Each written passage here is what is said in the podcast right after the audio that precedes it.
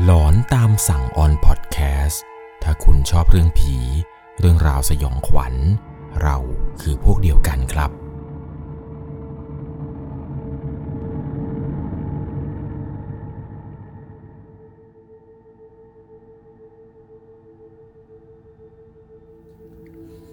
สวัสดีครับทุกๆคนครับ ขอต้อนรับเข้าสู่ช่วงหลอนตามสั่ง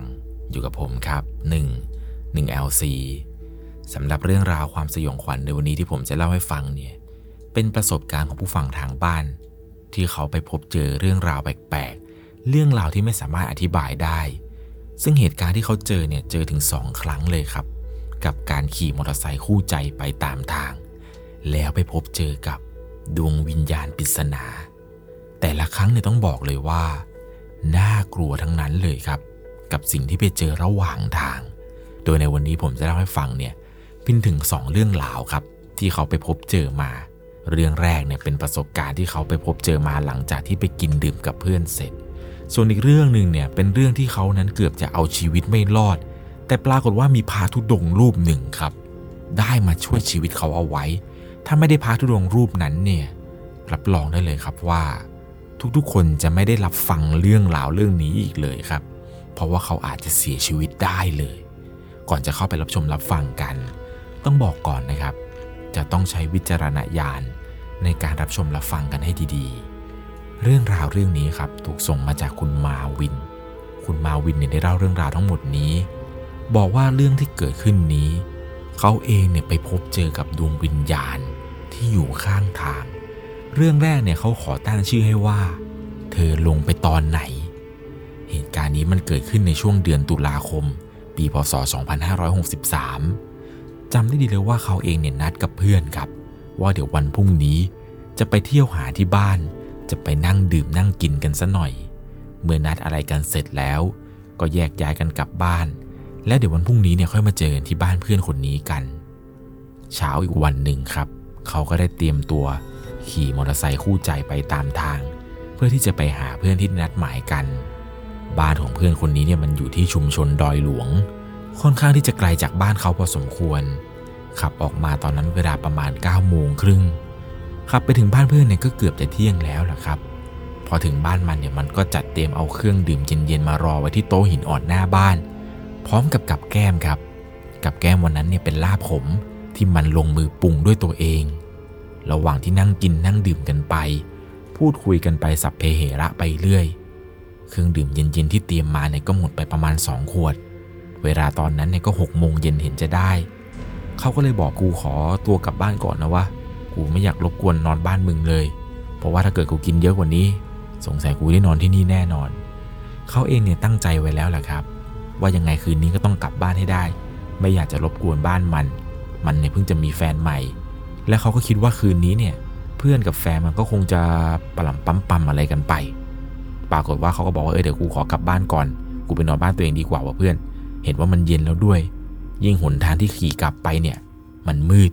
บวกกับระยะทางเนี่ยมันก็ค่อนข้างที่จะไกล หลังจากที่ล่ำลากับเพื่อนอะไรเสร็จปุ๊บ ก็ขับมาตามทาง ตอนนี้เนี่ยฟ้าเริ่มมืด สองข้างทางเต็มไปด้วยไร่สับปะรด มันมีไฟตามกิ่งทางนิดๆหน่อยๆ แต่ก็ไม่ได้สว่างอะไรมากมาย ระหว่างที่ขี่ออกมาจากบ้านเพื่อนได้สักระยะหนึ่งปรากฏว่าเขาก็สังเกตครับว่า ทำไมแถวนี้มันไม่ค่อยมีบ้านคนเลยวะ คือถ้ามีเนี่ยก็มีน้อยมากๆ สองข้างทางส่วนใหญ่มีแต่ไร่สับปะรดทั้งนั้นเลย เขาขับมาเนี่ย ก็เห็นว่ามีผู้หญิงคนหนึ่งครับ ยืนอยู่ตรงเสาไฟส่องสว่าง เขาเลยตัดสินใจจอดถามผู้หญิงคนนี้ว่า มีอะไรให้ช่วยไหมครับ ผู้หญิงคนนี้เนี่ยเธอค่อยๆเงยหน้าขึ้นมามอง แล้วก็บอกกับเขาครับว่า ให้ช่วยพาเธอไปส่งที่ที่หนึ่งหน่อย เขาก็เอะใจครับว่า ทำไมเธอถึงบอกว่าให้ไปส่งที่ที่หนึ่ง แต่ทำไมไม่ยอมบอกเลยว่าจะให้ไปส่งที่ไหน เขาเองเนี่ยก็ไม่ได้คิดอะไรมากมายครับ เห็นว่าตอนนี้เนี่ยฟ้าก็เริ่มมืด จุดจุดนี้มันเปลี่ยว คิดว่าผู้หญิงคนนี้เนี่ยน่าจะเป็นชาวบ้านที่อยู่ละแวกนี้ลำบัง เขาคงจะได้ยินเสียงรถมอเตอร์ไซค์ที่เขาขี่มา เลยจะขอติดรถไปลงข้างหน้าด้วยหรือเปล่า เขาเองเนี่ยก็เลยถามผู้หญิงคนนี้ครับว่า แล้วคุณจะไปทางไหนล่ะครับ ผมจะได้ไปถูก ผู้หญิงคนนี้ก็ชี้ไปทางข้างหน้าครับ แล้วก็บอกว่าทางนี้แหละ มันเป็นทางผ่านอยู่แล้ว พูดไม่ทันขาดคำเลยครับ อยู่ดีๆผู้หญิงคนนี้ก็กระโดดขึ้นซ้อนท้ายรถเขา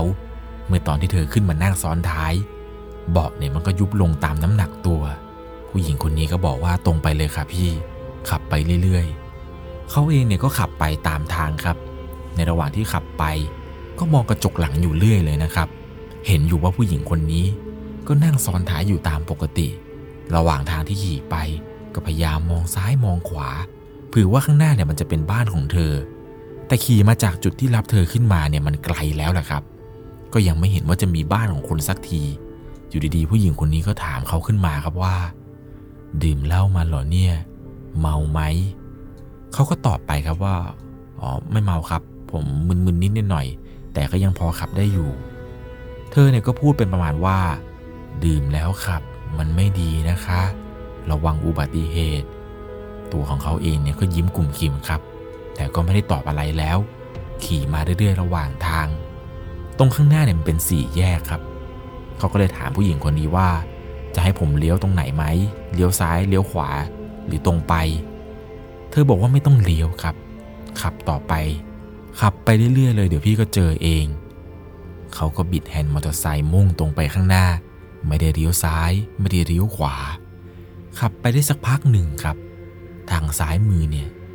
มันมีวัดอยู่วัดหนึ่ง เป็นวัดที่เก่ามากๆ ผู้หญิงคนนี้ก็บอกให้เลี้ยวเข้าไปในวัดเลยพี่ เลี้ยวเข้าไปมันจะมีซอยเล็กๆ ให้พอได้ขับเข้าไปได้ ปรากฏว่าเขาก็ขับเลี้ยวเข้าไปในวัดครับ พอเลี้ยวเข้ามา มันก็มีซอยเล็ก ๆ อย่างที่เธอบอกนี่แหละครับ เข้ามาเรื่อยๆตามทางไป ระหว่างทางเนี่ยมันมืด เขานั้นมองไม่เห็นกระจกหลังเลยครับ เห็นเพียงแต่แสงไฟข้างหน้าของรถเขาที่ส่องไป แถวนั้นมันมีหมาครับ หมาก็พากันเห่ากันหอนเห่าหอนกันระงมเลยครับ ขับมาได้สักพักหนึ่งจนสุดซอย ไปเจอกับบ้านไม้เก่าๆหลังหนึ่งครับ เขาเองก็เลยหันไปถามผู้หญิงคนนี้ครับว่า นี่น่าจะเป็นบ้านของคุณสินะ ผมขับมาถึงแล้ว ก็พยายามถามอย่างเงี้ยครับ ถึงแล้วนะครับ คุณใช่ไหมใช่หลังนี้ไหม แต่ผู้หญิงคนนี้ไม่ตอบครับ ไม่ได้ยินเสียงการตอบรับจากเธอปรากฏว่าเขาก็ขี่มาเรื่อยๆเรื่อยๆครับ จนมาหยุดอยู่ตรงหน้าประตูบ้านหลังนี้ เขาเองเนี่ยก็จอดรถแล้วก็กำลังจะหันไปหาผู้หญิงคนนี้ แต่สิ่งที่เจอเนี่ยก็ต้องถึงกับงงเลยครับ ผู้หญิงคนนี้หายไปตอนไหนก็ไม่รู้ เธอลงรถไปตั้งแต่เมื่อไหร่ ในขณะที่เขากำลังงงกับสิ่งที่เกิดขึ้นนี้ครับ คนในบ้านหลังนั้นก็เปิดประตูออกมา มันมีชายแก่คนหนึ่งครับ เดินออกมาจากบ้านหลังนั้นแล้วถามเขาครับ ว่าเขาคือใครทำไมมาที่นี่ เขาก็เลยตอบกับชายคนนี้ไปครับว่าอ๋อผมหลงเข้ามาครับ แล้วก็ถามกลับไปว่าที่นี่คือซอยอะไรครับลุง แล้วลุงเป็นใครครับ ลุงก็ตอบว่าลุงเป็นสับเปลือที่นี่แหละ ซอยนี้เนี่ยมันคือซอยป่าช้าท้ายวัดพอเขาได้ยินเช่นนั้นเนี่ยก็ถึงกับชิบหายเลยครับ คิดในใจว่ากูโดนแล้ว หลังจากนั้นเนี่ยเขาก็ขอโทษลุงครับ แล้วก็ขับออกมา พอในระหว่างทางที่กำลังขับรถออกมาจากซอยป่าช้าท้ายวัดเนี่ยหนทางมันก็มืด แต่สายตาเขาเห็นครับ มันมีผู้หญิงคนหนึ่งยืนโบกมือให้ ลักษณะที่เห็นคือเป็นผู้หญิง ยืนอยู่ในป่า โบกมือไปมาครับ คล้ายๆ กับว่าผู้หญิงคนนี้เนี่ยจะโบกมือลาเขา เขาเองเนี่ยพอเห็นเช่นนั้นเนี่ยก็ไม่รอช้าครับ รีบขับรถออกมาพอขับเข้ามาจนถึงเข้าตัวเมืองเนี่ย เวลาก็ปาไปสามทุ่ม กลายเป็นว่าถึงบ้านปุ๊บส่างเมาเลยครับ รีบกลับบ้านอาบน้ำนอนทันที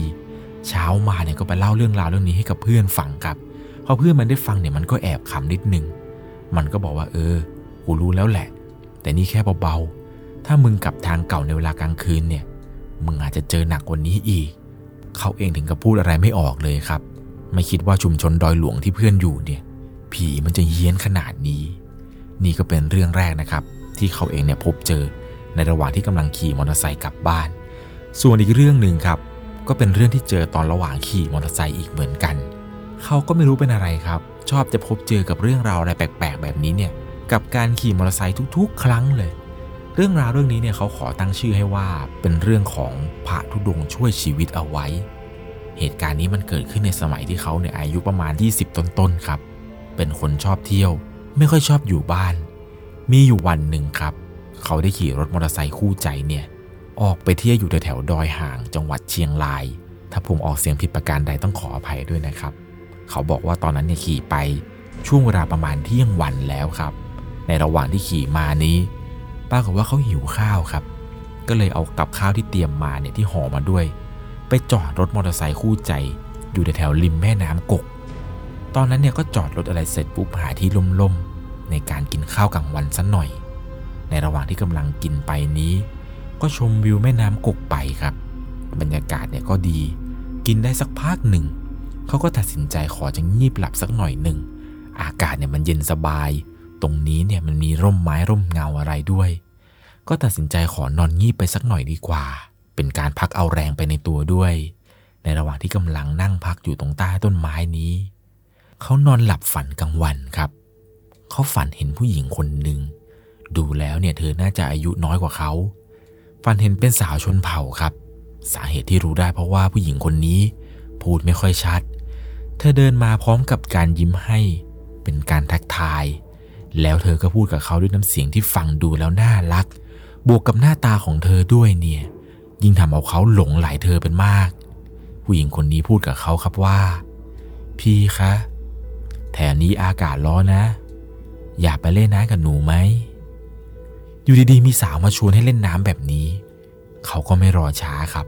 และไม่คิดหน้าคิดหลังให้ดี ในฝันเนี่ยเขาตอบตกลงไปอย่างเต็มใจ ผู้หญิงคนนี้ก็ยื่นมือมาจับที่แขนเขา เขาก็เดินตามผู้หญิงคนนี้ไปเรื่อยๆเรื่อยๆ ตอนที่มือเธอจับเนี่ย เขารู้สึกได้เลยว่ามือผู้หญิงคนนี้เย็นมากๆ เย็นแบบเย็นเฉียบเลย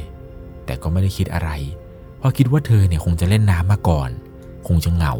เลยเดินมาชวนเขาไปเล่นแน่นอน เพราะดูจากสภาพเสื้อผ้าที่เธอใส่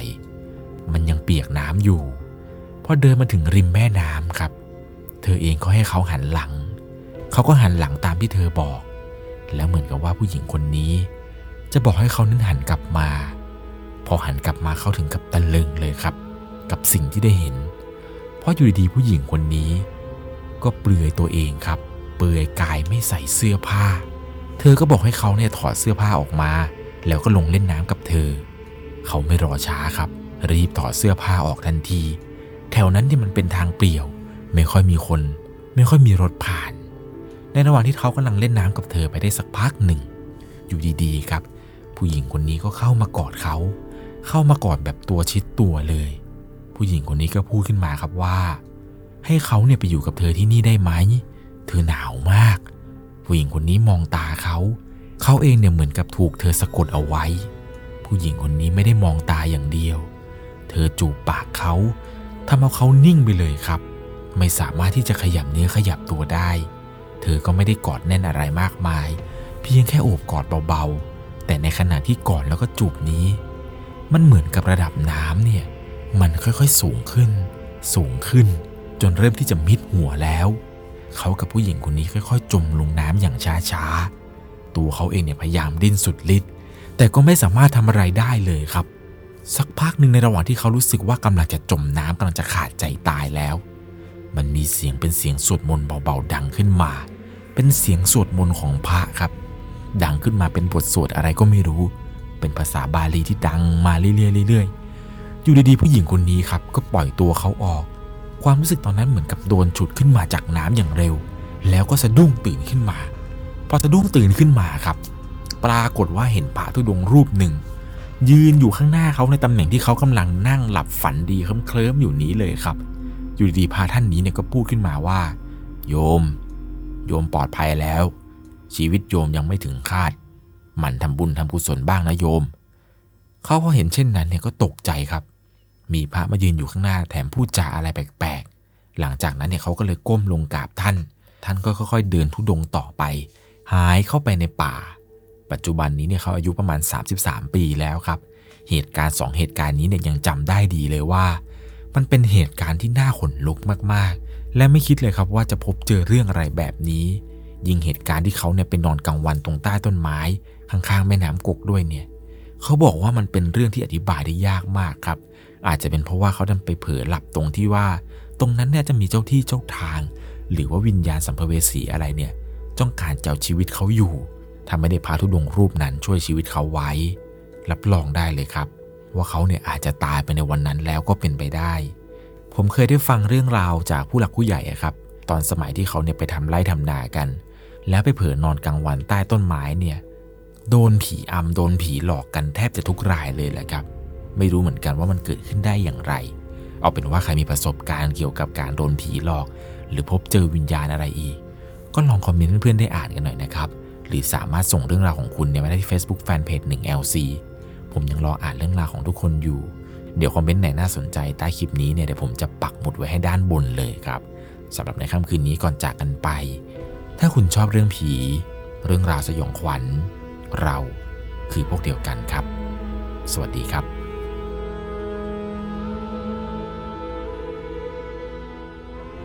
สามารถรับชมเรื่องราวหลอนๆเพิ่มเติม ได้ที่ YouTube Channel 1 LC ยังมีเรื่องราวหลอนๆที่เกิดขึ้นในบ้านเรา รอให้คุณแนนได้รับชมอยู่นะครับ